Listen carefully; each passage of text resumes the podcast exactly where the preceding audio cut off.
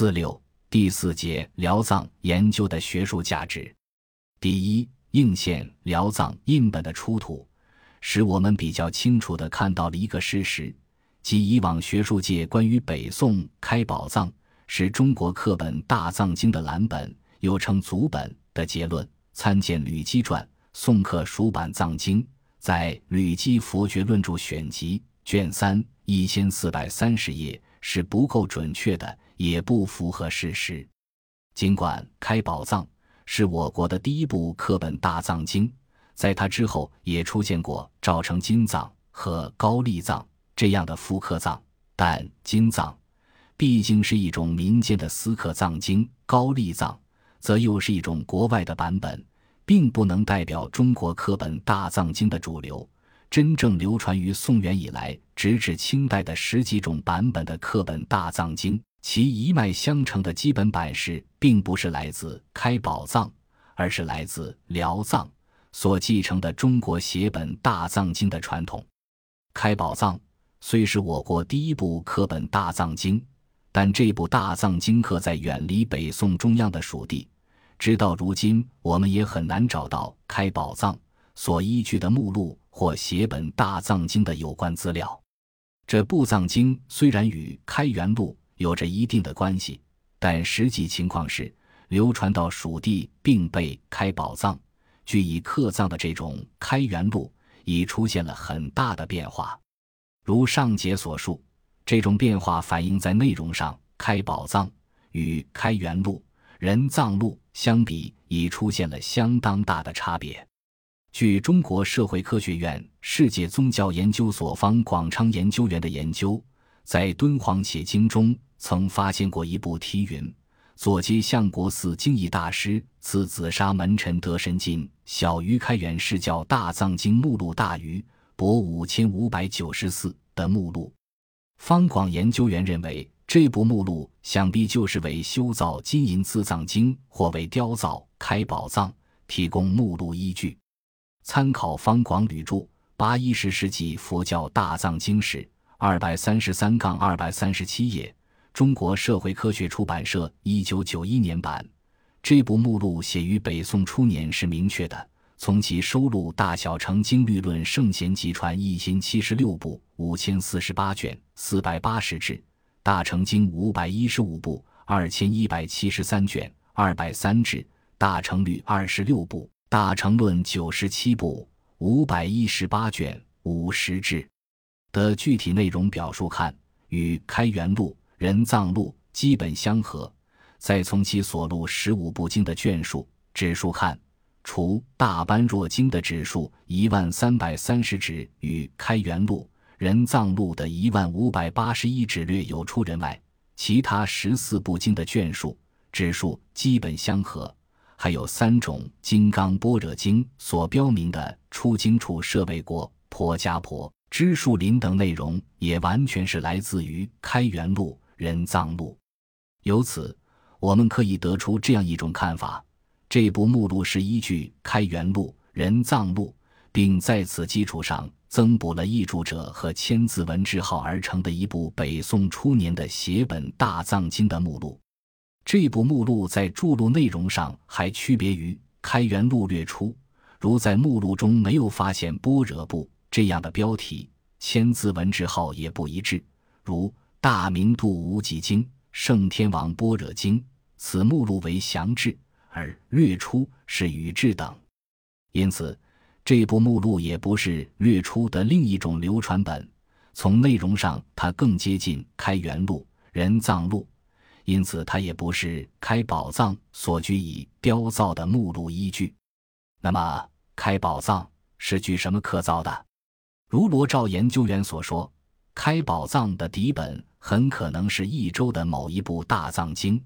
它依据了官本开元录藏，但做了若干重要的改动。罗照传小于契丹藏大于与小于开宝藏大于之差异，在文物1993年第8期，我们同意这种看法。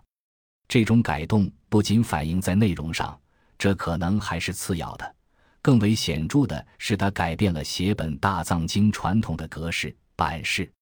开宝藏及其复刻藏、金藏及高丽藏的基本版式是每版23行，每行14字。这种版式并不是中国写本大藏经的传统。我们至今所见北宋以前的写本大藏经的样本，在国内只有敦煌写经了。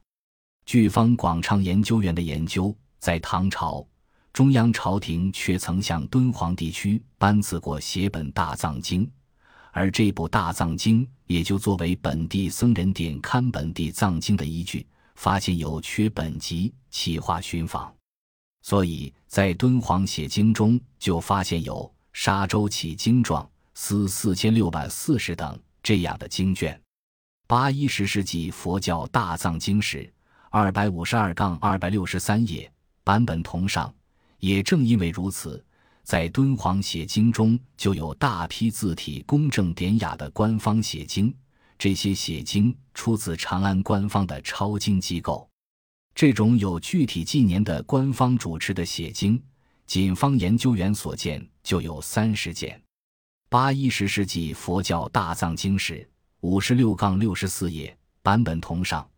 这种写经可以说是当时写经的范本，充分反映了隋唐时代以至更早年代写本大藏经的真实情况。笔者曾与北京图书馆原分馆副馆长徐自强等7位学者，在1988至1990年间共同主持编纂过一部63卷本的敦煌大藏经。台湾前景出版社与北京新景出版公司联合出版。期间，我们曾翻阅了全部台湾版敦煌遗书，并将北京图书馆收藏的大英博物馆、法国国家图书馆等地所藏敦煌写经的拷贝全部翻印出来，分头进行整理。我个人负责目录的整理，并承担了1/7的整理任务。从数在数万卷的写经中，我们清楚地看到，其中举凡重要的经论典籍，如大般若经、金刚经有近2000号，妙法莲花经有4000余号等，都是相当规范的抄本，每版一般是28行左右，每行17字左右。可以肯定，这就是唐代及更早时代写本大藏经的基本格式。1999年初，我应邀参加了天津市文物公司藏敦煌写经文物出版社1998年出版座谈会。天津文物公司的专家经过多年的鉴别考定工作，将该公司收藏的敦煌写经中的30号影印成本，并附有说明文字。这30号写经中有南北朝晚期的摩诃般若经卷2、大制度论卷30、卷65及数量较多的唐人写经，四分律比丘尼戒本、金刚经、妙法莲华经、大涅盘经等，其中除没有入藏且只流行于敦煌的大乘无量寿宗要经及中国僧人的著作比丘含注戒本2种外，均为每纸28行左右，每行17字的抄本，而且件件都是抄写的十分规范的精美珍品。大量的事实说明，我国北宋以前的写本大藏经的基本格式为每纸即每版28行左右，每行17字左右，而这种格式又恰恰是应县发现的大字本辽藏的版式。由此我们可以得出结论，真正依据开元录、仁藏录，并按照中国传统写本大藏经进行雕印的第一部刻本大藏经是辽藏，而不是开宝藏。开宝藏虽是我国最早的一部刻本大藏经，开创了中国刻本大藏经的先河，但它所反映的是流传于四川成都地方的某一种写本大藏经的情况。在中国的刻藏史上，是辽藏继承了比较规范的统一的官写本大藏经的传统，而这种传统又为宋元以来各版大藏经所继承。